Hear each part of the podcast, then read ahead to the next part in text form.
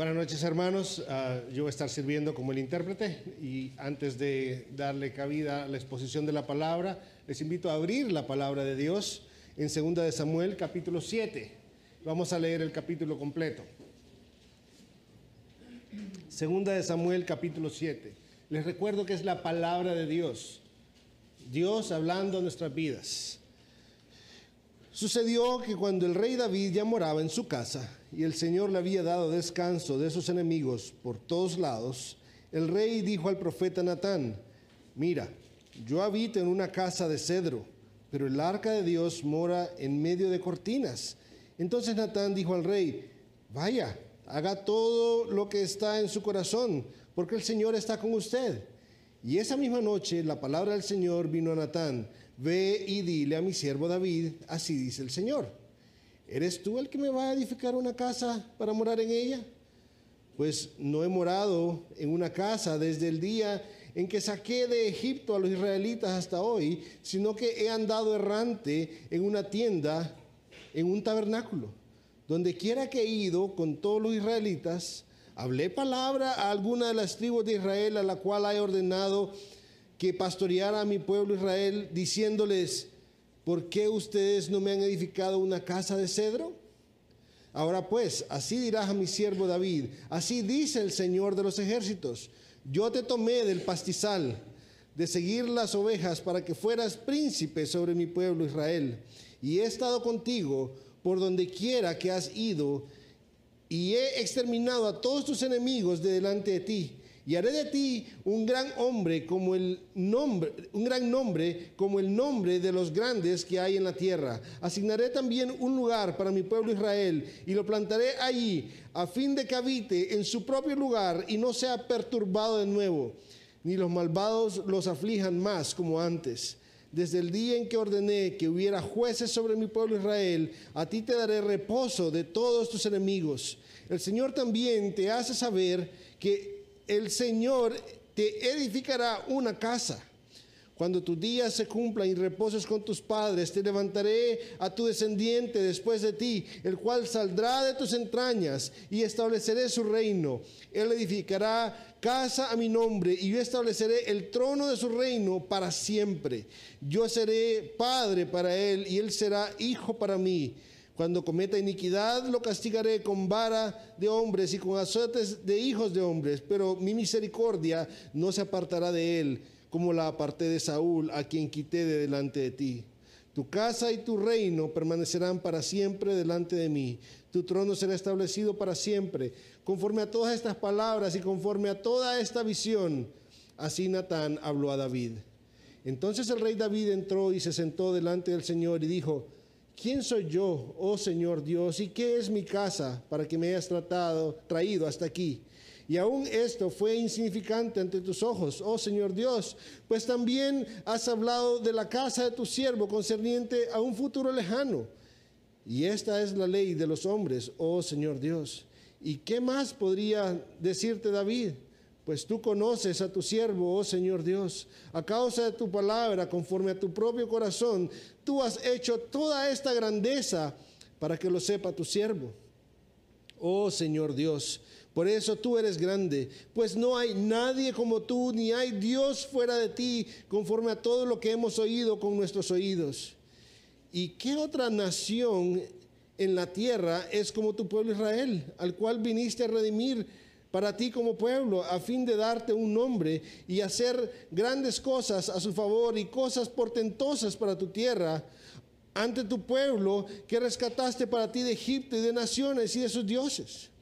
Pues tú has establecido para ti a tu pueblo Israel como pueblo tuyo para siempre. Y tú, Señor, has venido a ser su Dios. Y ahora, oh Señor Dios, confirma para siempre la palabra que has hablado acerca de tu siervo y acerca de su casa. Y haz según has hablado. Y sea engrandecido tu nombre para siempre al decirse, el Señor de los ejércitos es Dios sobre Israel, y que la casa de tu siervo David sea establecida delante de ti.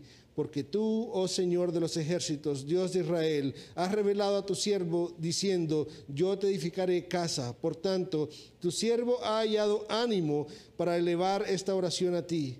Ahora pues, oh Señor Dios, Tú eres Dios, tus palabras son verdad y tú has prometido este bien a tu siervo. Y ahora ten a bien bendecir la casa de tu siervo a fin de que permanezca para siempre delante de ti. Porque tú, oh Señor Dios, has hablado y con tu bendición será bendita para siempre la casa de tu siervo. Antes de darle la palabra, vamos a orar. Gracias Dios te damos por tu palabra. Te pedimos, Señor, que pongas en nosotros un corazón que anhela escucharla y que nos transforme, Señor. Y también te suplicamos que guíes a Corey, Señor, en la predicación. Señor, cámbianos, cámbianos. Sé tú, Señor, transformando nuestras vidas a través de ella. En Cristo Jesús. Amén. So we're looking at passages that are about the kingdom of God. Así que estamos viendo pasajes que son acerca del reino de Dios. And this is definitely one of them. Y definitivamente este es uno de ellos. One commentator calls this passage a banquet of words. Eh, Un comentarista acerca de este pasaje se refirió como un banquete de palabras. And that's because it's the longest speech of God since Exodus. Y esto es porque es el discurso más largo de Dios desde Éxodo. And the reason for that is because God is making a covenant. Y la razón por la cual esto es así es porque Dios está estableciendo un pacto. He made a covenant with Moses, now he's making one with David.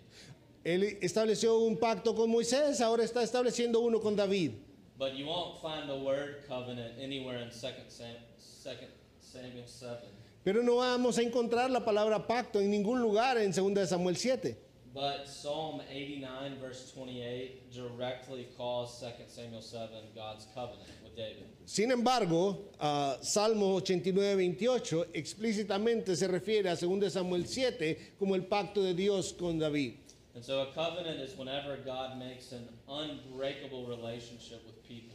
Así que un pacto es cada vez que Dios establece una relación inquebrantable con su pueblo. And it always includes a people, Y siempre va a incluir un pueblo, a land, una tierra, a hope for the future, una esperanza para el futuro and the presence of God. y la presencia de Dios. These are always the covenant promises. Estas son siempre las eh, promesas del pacto. And you see the three great moments of this throughout the Bible. Y vemos los tres grandes momentos de esto a lo largo de la escritura, From Abraham desde Abraham Moses a Moisés a David. And the promises get bigger and bigger. Y las promesas cada vez se vuelven más grandes y grandes. So this is the third great moment in the Old Testament Así que este es el tercer gran momento del Antiguo Testamento, of what we call the covenant of grace, el, el que llamamos el pacto de gracia. which means that this is one of the great moments of human history. Lo cual significa que ento- entonces que este es uno de los grandes momentos de la historia de la humanidad. Now, when you read covenant chapters carefully, you see that they're actually all about God. Cuando leemos cuidadosamente los capítulos referentes a los pactos, nos daremos cuenta que siempre son acerca de Dios. So nine times here, David says, "Lord God." Nueve, en nueve ocasiones aquí David dice, Señor Dios. So when we look at a covenant, we learn what kind of God the Christian God is. Así que cuando vemos los pactos nos damos cuenta qué tipo de Dios es el Dios de los cristianos. So let's see three things: Vamos a ver tres cosas. God's covenant wisdom, El- la sabiduría del pacto de Dios, God's covenant presence, la presencia del, del en el pacto de Dios and God's covenant love. y el amor del pacto de Dios. All right. So first, God's covenant wisdom. En- co- comencemos entonces con la sabiduría del pacto de Dios. Uh, verse one says that this is an unusual moment. El versículo 1 dice que este es un momento inusual. David is at rest. David está en tiempo de descanso. He's usually fighting a war. Usualmente él está peleando una guerra. And it's not just that he's not at war, but that his heart is at rest. Eh, Y no solo es que no hay una, una guerra, sino que su propio corazón está en descanso. So he turns to Nathan the prophet.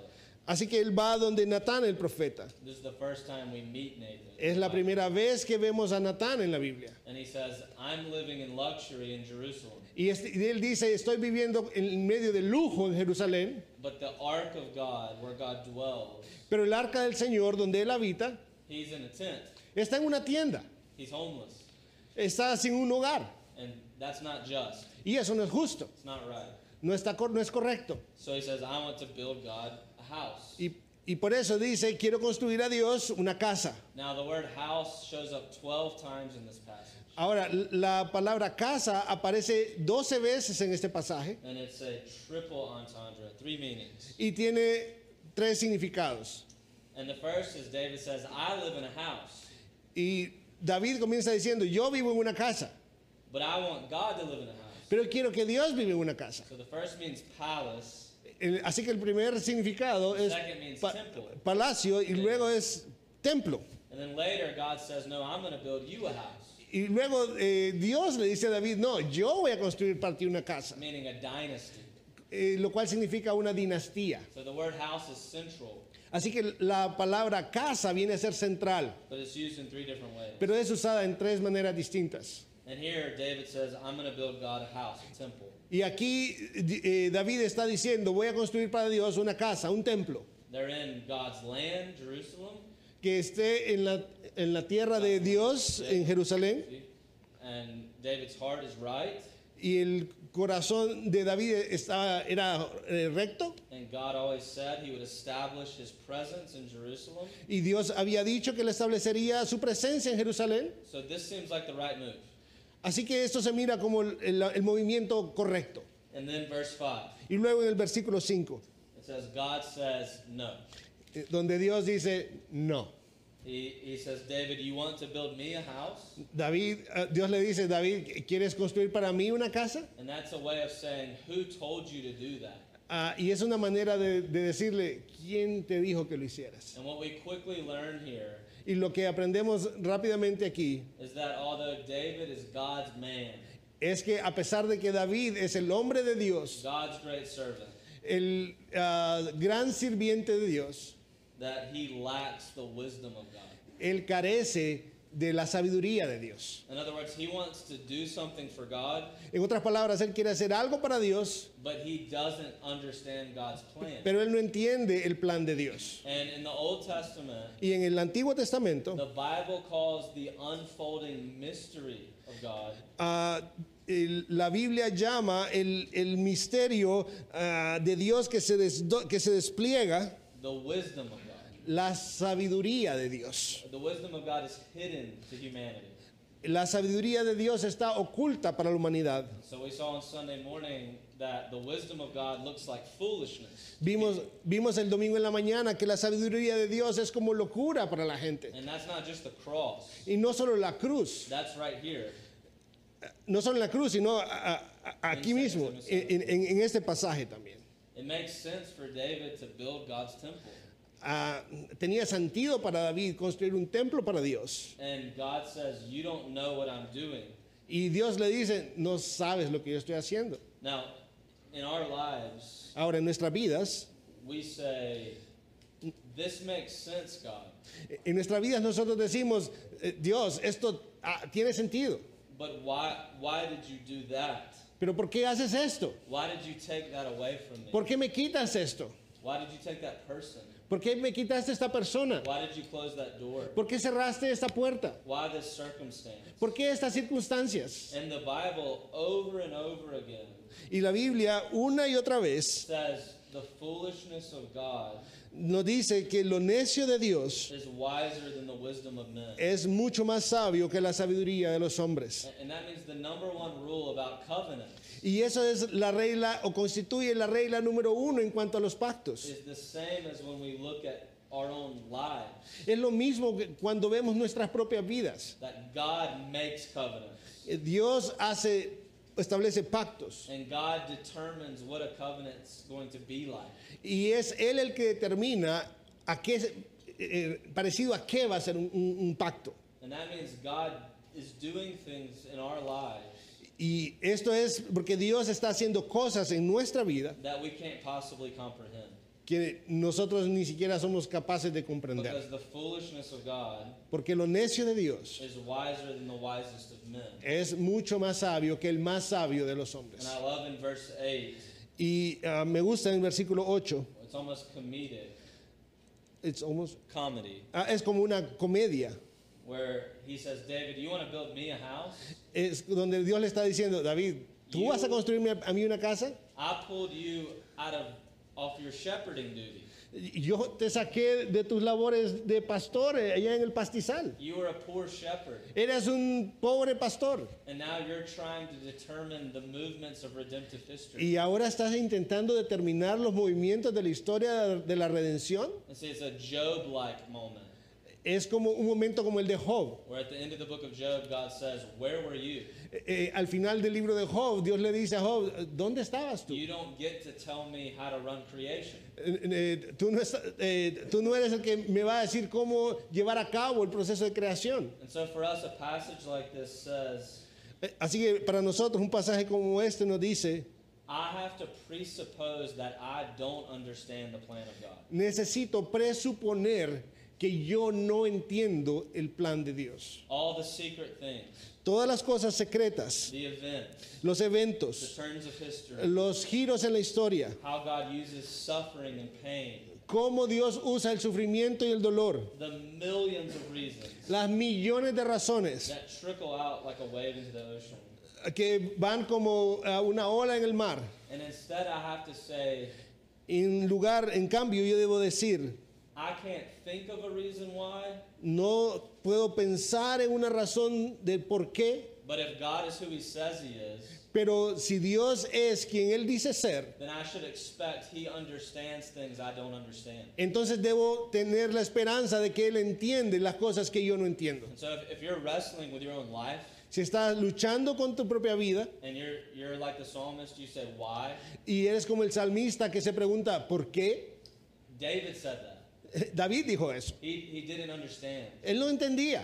and he recognized the mind of the Creator Y él entiende que la mente del creador has to know things too great for me to know. debe entender cosas que son demasiado grandes para que yo las pueda entender. If he didn't, he wouldn't be God. Si, él, si no fuera así, él no sería Dios. And so here's a principle of Scripture Así que hay- aquí hay un principio de la escritura. God's revelation La revelación de Dios often rejects our reason. A menudo rechaza nuestros razonamientos. What makes sense to me Lo que tiene sentido para mí is usurped by divine speech. eh, es ah, usurpado por el discurso divino. And instead, what God wants us to do, Ah, and instead- instead, what God wants us Ah, to eh, do ah, en, en- en cambio, lo que Dios ah, quiere que nosotros hagamos is to think God's thoughts after Him. Es que aprendamos, a- es que pensemos los pensamientos de Dios luego de Él. In order, in other words, to try to so inhabit the world of the Bible En otras palabras, que estemos ah, habitando en la palabra de la escritura, that de la we, Biblia, put, we put on a biblical worldview. que podamos tener un- una manera de ver el mundo que sea bíblica. And so the New Testament says that you can have the wisdom of God. El Nuevo Testamento nos dice que podemos tener la can- sabiduría de Dios, You can grow into seeing things like God does. que podemos crecer y aprender a ver las cosas como Dios las ve. So James 1 verse 5. Por ejemplo, eh, Santiago capítulo 1, versículo 5. If you lack wisdom, Si carece de sabiduría, if you can't see, si no puede ver, ask God pídale a Dios to help you see like he sees. para que le ayude a ver como Él ve. And it says he gives wisdom out generously. Y nos dice que Él da sabiduría de manera generosa. Now there's a second reason why David is not allowed to build God's house. Ahora, hay una segunda razón por la cual David no se le permitió construir la casa de Dios. Verse 11, God says, I've got to build your house. En el versículo 11 dice, yo tengo que construir tu casa. So he says, before David's family can do anything, God's got to do something. Así que antes de que la eh, familia de David pudiera hacer algo, Dios debía hacer algo. And so here's the second rule about covenants. Y esa es la segunda eh, regla acerca de los pactos. God always builds something for you before you can do anything for God. Será Dios construyendo algo para ti primero antes de que tú puedas hacer algo para Dios. God makes covenants, He determines what they're going to be, Es, Dios establece pactos, es Él el que determina cómo van a ser. And he always delivers before he commands. Y Él es el que primero liberta antes de dar mandatos. So he, he brought Israel across the Red Sea. Por ejemplo, Él sacó a Israel por, por medio del, del Mar Rojo And then he took them to Mount Sinai. y luego lo llevó al monte Sinaí. And so he says, David, you can't do anything for me Así que Él le dice a David, tú no puedes hacer nada para mí, because I've come to build your house. porque soy yo el que estoy aquí para hacer tu casa. God always acts first. Es Dios el que siempre actúa primero. And only then can we respond. Y solo entonces nosotros estamos en una posición para poder responder. But it gets more specific. Pero aún va más específico. Why can not David not build the house? ¿Por qué David no era apto para construir esa casa? And you're not told here in this passage. Y no se nos dice en este pasaje. But in 1 Chronicles 17 6, Pero en Primera de Crónicas 17:6 we have the parallel passage. tenemos un pasaje paralelo And it says very clearly y lo dice muy claramente. God says, David, you cannot build my house Eh, Dios dice, David, no puedes edificar mi casa because you are a man of war, porque tú eres un hombre de guerra, because you shed too much blood. porque has derramado mucha sangre. Now, David is God's great servant, Ahora, David es el gran siervo de Dios, but God says he's tarnished. pero Dios dice que él está um, deslustrado. He has shed too much blood by violence. Él ha derramado demasiada sangre con violencia. And God's temple is a holy place. Y el templo de Dios es un lugar santo. And in the Torah, the, the biblical law, Y en la ley de Dios, en la Torá, it tells us that there can be no violence in the house of God, nos dice que no puede haber violencia en la casa de Dios. that man's blood cannot be shed. Que la sangre del hombre no puede ser derramada. And so there's so much here that we don't understand, Así que hay mucho aquí que no entendemos, but in some way, God is saying, David, you are unfit. pero en- de alguna manera Dios le está diciendo a David, David, no eres apto. You are a man of war, Eres un hombre de guerra and the only one who can build my house must be a man of peace. y el único que puede edificar mi casa es un hombre que sea un hombre de paz. So he says in verse 12, Your son will build my house. Y por eso en el versículo 12 le dice, será tu hijo el que edifique mi casa. He will be a man of peace. Él será un hombre de paz. Now, we know to a degree he's talking about Solomon, Y sabemos hasta cierto eh, punto que está hablando de Salomón. but there's a problem, Pero hay un problema. And that's why the prophets exist. Y, y es la razón por la cual los profetas existen. Because 400 years after Solomon would build a temple, Porque 400 años después de que Salomón eh, hubiese construido el templo, the temple was going to get leveled. el templo fue arrasado. And at the end of the passage, three times in 2 Samuel 7, three times at the end of 2 Samuel Ok, y, 7, y- y- y tres veces al final de 2 de Samuel 7, David says, You have promised that this will be a forever house. eh, tú has- de- David le dice, tú has prometi- prometido que esta será una casa para siempre. And so the prophet Amos looks out Y el profeta Amós eh, dice, and he says, Y- God, you said forever, eh, Dios, le dice, Dios, tú dijiste para siempre, but I don't see a temple. pero no miro un templo, I don't see your presence. no miro tu I see presencia, exile lo que miro son and exiliados suffering. y sufrimientos. And Nehemiah rebuilds it. Y Nehemías lo reconstruye. And when they're finished, the people weep Y cuando lo termina, la gente llora. because they say, This temple is weak. Porque miran el templo y se dan cuenta que es un, un templo débil. It's not what it should be. Eh, No era lo que debía ser.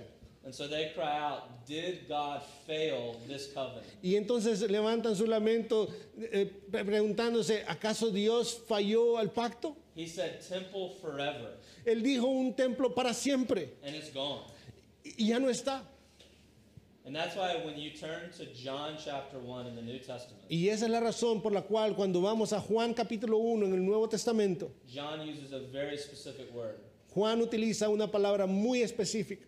He says that the Son of God Él dice que el Hijo de Dios, has templed with man. ah, él- Tabernacle, yeah, yeah, temple. uh, uh, I will, I will need to, like, to create a word. That's fine. Ah, él usa una palabra para decir el Hijo de Dios tabernaculizó en medio de los hombres. Vivió como un tabernáculo en medio de los hombres. And in John chapter 2, Y luego en Juan capítulo 2, Jesus says, Jesús dice, I will tear down the temple, voy a destruir el templo and in three days I'll build it back up. y en tres días voy a reconstruirlo de nuevo. And John adds an, a little interpretative comment. Y luego Juan agrega un, un pequeño comentario interpretativo And he says, Jesus was talking about his own body.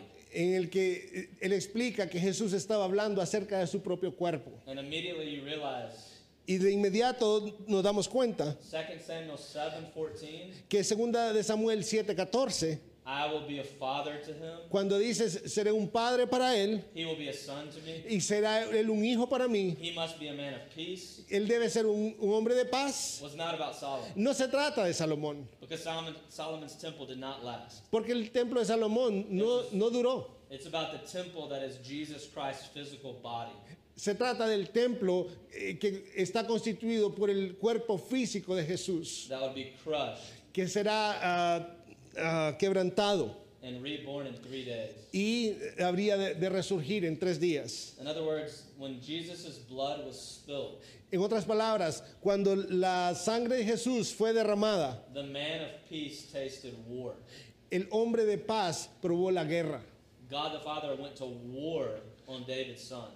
El, eh, Dios el Padre fue a la guerra So that con- you- entre el hijo de, de- de David so that you could know peace.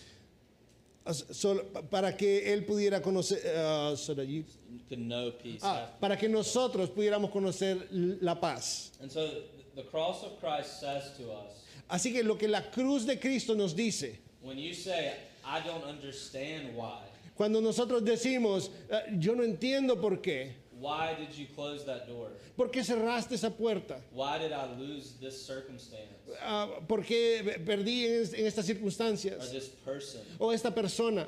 When your life is suffering, Cuando en tu vida hay sufrimiento you say, I don't, I don't understand. y dices, no entiendo. The message of Scripture is look at the cross El mensaje de la escritura es, mira hacia la cruz. because it is the foolishness of God, Porque eh, siendo la necedad de Dios, which is wiser than the wisest of men, que es más sabia que lo más sabio de los the hombres. pinnacle expression of covenant wisdom. Eh, La expresión que está en el pináculo de la sabiduría del pacto. And it says, You might not know what God is doing, Y te dice, posiblemente no sepas lo que Dios está haciendo. but the cross of Christ Pero la cruz de Cristo tells you that God is doing something te dice que Dios está haciendo algo, because He did. Porque Él lo hizo. All right, secondly and briefly, Segundo, eh, en segundo lugar y de manera muy breve, uh, the covenant presence of God. eh, la presencia del pacto de Dios. Uh, you see in verse 6 and 7 Eh, en los versículos 6 y 7, that since the time of the Exodus, God says, I've not dwelt in a house. Ah, y dice, desde el tiempo del Éxodo no he habitado en una casa. And so he tells us another reason why he won't let David build a temple. Y le está dando otra razón por la cual no habría de permitir a David construir un templo. And it's implicit. Y está implícita. He's saying, My people have been pilgrims. Le dice, mi pueblo han sido peregrinos, They were in exile. han sido And exiliados. so I, I picked a tent Y lo que yo tomé fue una tienda so that wherever my people go, para que donde fuera que mi pueblo vaya, I would be with them. yo pudiera estar con ellos. I need to be able to travel. Eh, eh, para estar listos de estar de, de- de viaje con ellos. Now, listen to what one commentator says about this. Ahora, escuchen lo que un comentarista dice sobre esto. Do you see what God is saying about himself? ¿Ves lo que Dios está diciendo acerca de sí mismo? He is the God who travels with his people.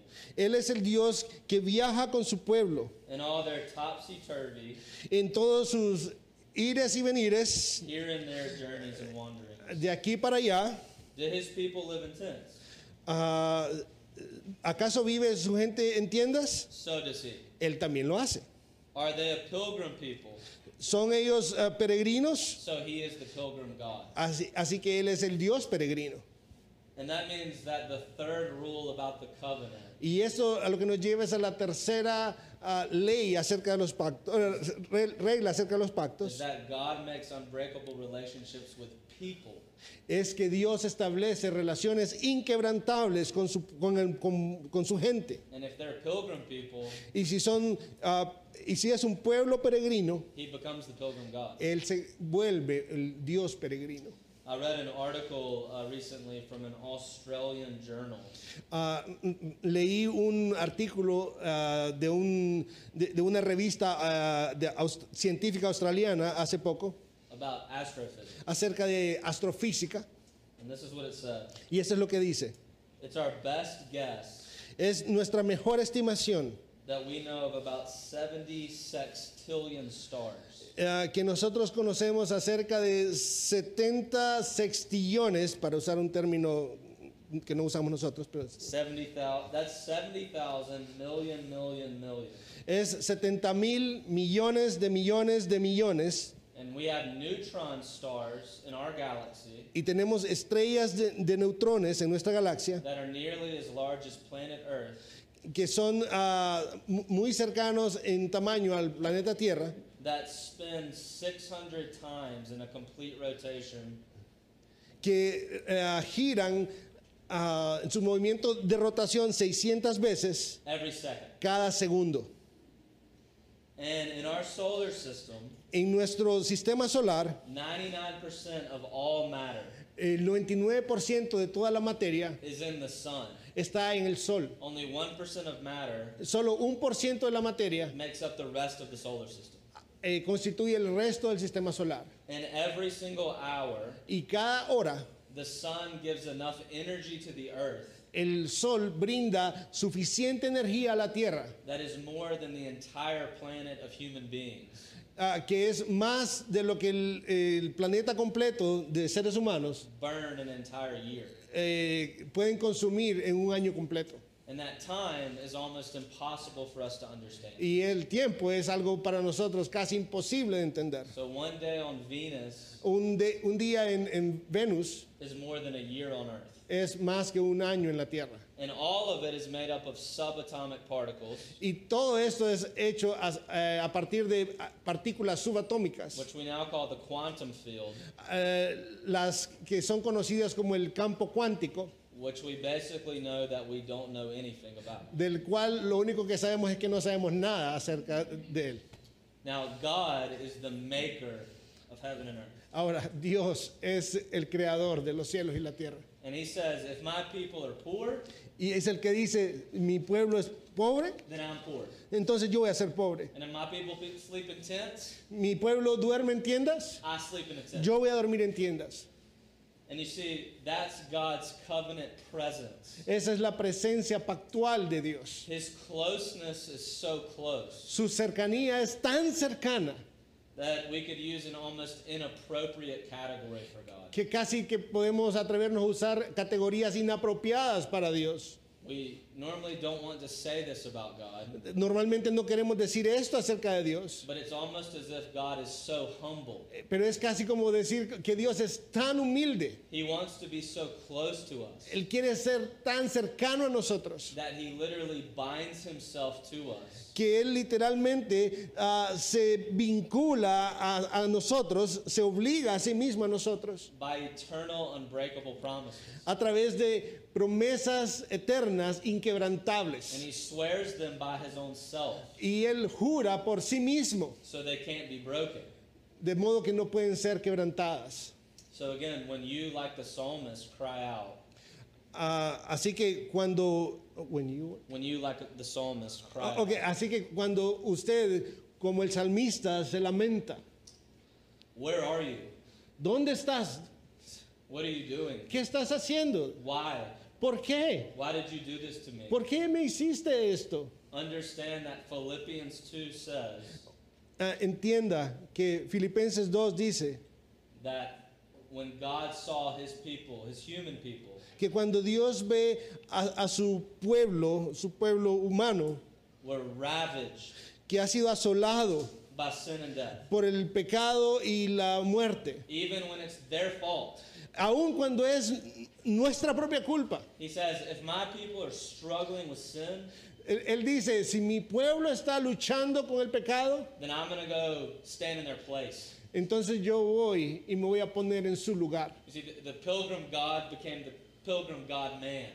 Así que el Dios peregrino se volvió el Dios peregrino hombre. He made himself nothing Él mismo se hizo nada so that he could journey with you para que él pudiera ir en este viaje con usted, to the point of taking on your ultimate problem. para ah, con el propósito de hacerse cargo de nuestro problema supremo. And so tonight, the Bible says if you have Así que esta noche lo que la Biblia nos dice es que si usted the Son of the covenant si usted tiene al hijo del pacto as your God, como su Dios, then you have the covenant presence of God. entonces usted tiene la presencia pactual de Dios And it will not leave you, y no te va a abandonar not ever. nunca. He's the pilgrim God. Él es el Dios peregrino. He will walk with you Él caminará con all the usted way to the end. todo el camino hasta el final. Now, finally, Ahora para terminar, God's covenant love. ahora el, el amor pactual de He's Dios. got covenant wisdom. Hemos visto su sabiduría, He gives covenant presence, su presencia, and he is full of covenant love. ahora su amor. Now, this is important because we're going to look at this the next two nights. Y ahora esto es importante porque vamos a estar eh, en esto las próximas dos noches. Because 2 Samuel 9 is all about covenant love, Porque segunda de Samuel 9 es acerca del amor pactual. And David and Bathsheba is all about covenant love. Da- David y Betsabé es acerca de ese amor pactual. And so we'll come back to this. Así que vamos a regresar a esto. So I'll just be very brief. Así que voy a ser breve. Verse 15 Versículo 15 talks about God's covenant love. ah, nos habla acerca del amor pactual de Dios. He says, My steadfast love will not depart from my son. Lo que dice es, ah, My steadfast yeah, love. steadfast love is, is a word hard to Eh, say. ma- um, mi amor eterno no los abandonará. And that is a very particular Hebrew word. Y ah, así como es difícil en español, sorry, eh, es una palabra particular en el hebreo. Yeah. Hesed. Hesed. H E S E D. Eh, en español sería J-E-S-E-D. And it's a unique word. Es una palabra única And it describes God's love for people que describe el amor de Dios por su pueblo, that he covenants with, con aquellos con los que Él ha establecido un pacto, even when they continue to break the covenant. aun cuando ellos continúan quebrantando el pacto. So here he's saying, I have Hesed love A- Así que lo que está diciendo aquí es, tengo ese amor Hesed for David's line, his sons. para la línea de David, para sus hijos. Now, this is where this covenant builds on the old covenant. A- a- Así, así que este, este pacto se basa en los otros pactos. The covenants always promise a people, Los pactos siempre prometieron un pueblo, a land for God's people, una tierra para, para este pueblo and God's presence. y la presencia de Dios. But here there are new things. Pero aquí hay cosas nuevas. So let me just show them to you really quickly. Así que permítame mostrárselos eh, rápido. God has not said this in the other covenants. Dios no ha dicho estas cosas en los pactos, en los otros pactos. Verse 10 Versículo 10. Violent men will no longer afflict my people. Los hombres violentos no van a afligir más a mi pueblo. Verse 14 I will be a father to David's son, and he shall be my son. Eh, versículo 14. Seré un padre para el hijo de David y él será mi hijo. Verse 13 He will build a house for my name. Versículo 13. Él edificará una casa para mi nombre. Verse 16 His throne shall be forever. Versículo 16. Su trono será para siempre. Verse 15 I will never take my love away from him. Versículo 15. Nunca quitaré mi amor de él.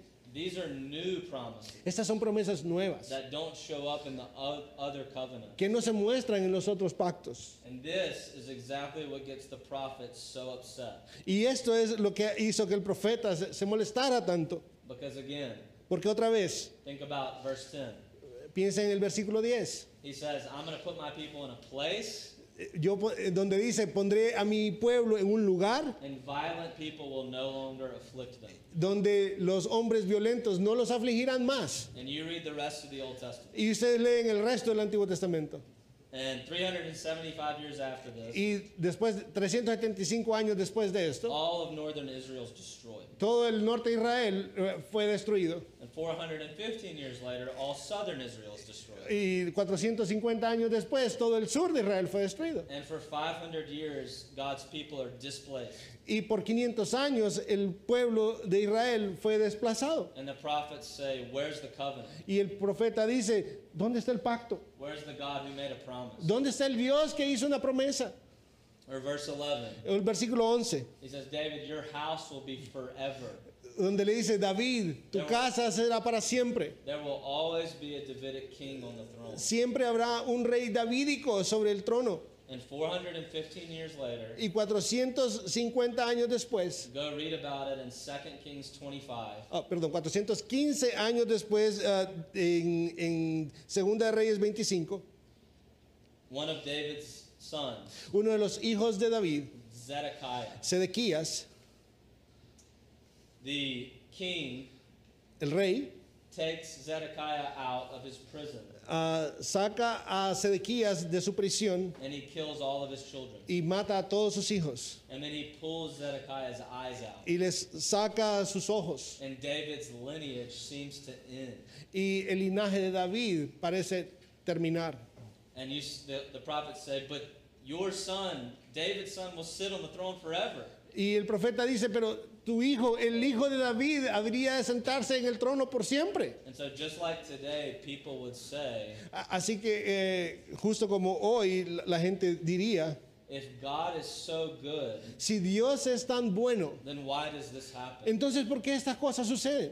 Either he's not truly good Ah, ya sea que Él no sea realmente bueno or he's not powerful o, enough. o de repente que no es suficientemente poderoso.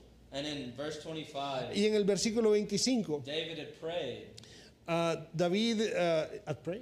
prayed, yeah. D- David oró, confirm forever the words you've spoken, God. confirma para siempre las palabras que has hablado, oh Dios. And so the Old Testament tension is did he? Así que la tensión que hay en el Antiguo Testamento es, ¿lo hizo?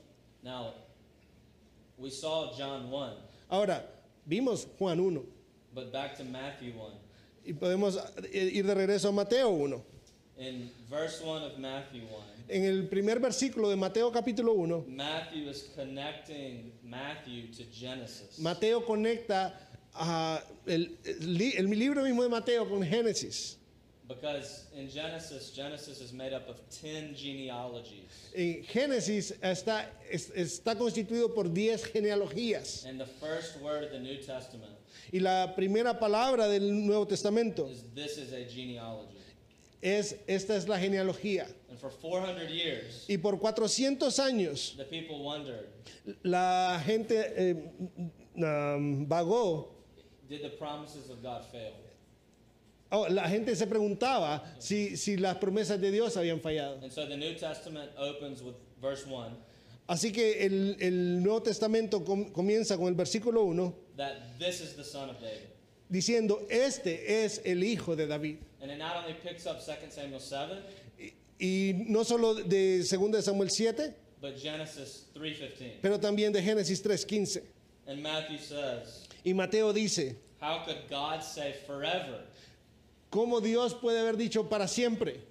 And we flip a couple pages in Matthew, Y cuando volteamos algunas páginas en Mateo and Jesus Christ is baptized. y Jesús es bautizado, And what does God say? ¿y qué es lo que Dios dice? He says 2 Samuel 7:14.